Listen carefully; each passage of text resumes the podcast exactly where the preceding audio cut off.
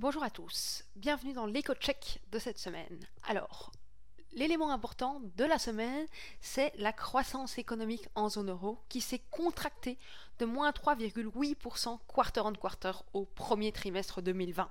Donc ça veut simplement dire que euh, l'activité économique était de 3,8% moins élevée au premier trimestre 2020 si l'on compare à la situation au quatrième trimestre 2019.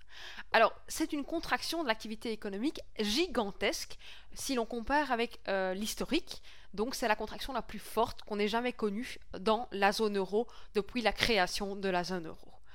Alors, la raison, évidemment, évidemment c'est le coronavirus euh, qui a conduit les économies européennes, l'une après l'autre, à se mettre en confinement, donc à arrêter des pans entiers de l'activité économique afin de limiter la propagation du virus.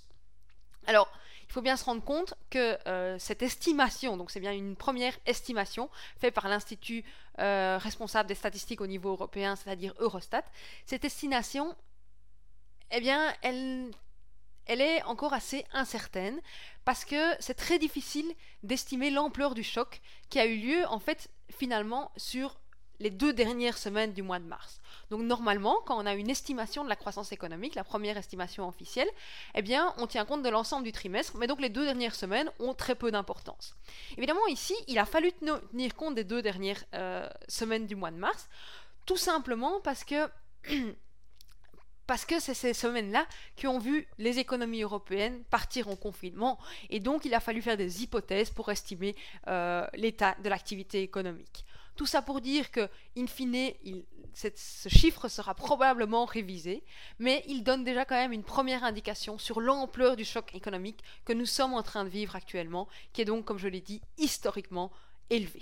Alors, si l'on regarde un peu la situation dans les différents pays, on n'a pas encore les données pour tous les pays, mais on a quand même déjà quelques données. Et qu'est-ce qu'on voit? Eh bien, on voit que dans les pays où le confinement a été le plus strict, ou est encore le plus strict, donc par exemple l'Espagne, la France, l'Italie, ben, la contraction de l'activité économique est la plus forte euh, comparée à d'autres pays comme euh, comme les pays, l'Autriche par exemple, ou aussi de l'Allemagne et les Pays-Bas, eh où le confinement était moins strict, et donc probablement que ces pays auront une croissance économique qui s'est contractée dans une moindre mesure. Alors je dis probablement parce qu'on n'a pas encore les données pour tous les, les chiffres européens, pour tous les pays européens, mais on sait quand même que la moyenne de la zone euro est de moins 3,8 et que des pays comme la France, l'Espagne ou l'Italie sont plutôt à des chiffres euh, aux alentours de moins 5. La France est carrément à moins 5,8% sur le premier trimestre 2020. Donc un choc d'une ampleur exceptionnelle, mais c'est jamais que le premier, la première étape euh, de ce choc. Donc il faut bien se rendre compte que les données du deuxième trimestre, donc qui va de avril à juin 2020, seront encore bien pires que les données du premier trimestre. Euh, tout simplement parce que le confinement a été beaucoup plus long sur le deuxième trimestre finalement. Donc le confinement a duré tout le mois d'avril et dans certains pays a duré aussi une partie ou va durer une partie du mois de mai.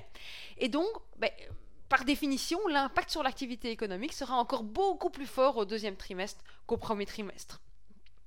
In fine, sur l'ensemble de l'année, on risque de voir une contraction économique extrêmement élevée, de l'ordre de moins 8% pour la zone euro. Euh, ça n'était évidemment jamais arrivé.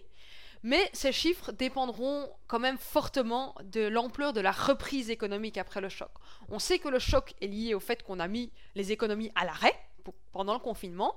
La question est maintenant de savoir comment les économies vont se reprendre une fois que le choc aura été, aura, sera terminé. Comment est-ce que la reprise va pouvoir avoir lieu nous estimons qu'elle sera probablement très progressive, tout d'abord parce que on ne sortira pas du confinement euh, du jour au lendemain, la sortie du confinement sera progressive, et puis parce que certains ménages ou certaines entreprises ont été impactés très difficilement pendant la crise, ils ont eu beaucoup moins de revenus euh, pendant pendant euh, plusieurs semaines, et donc ça peut avoir des conséquences à plus long terme, c'est assez clair.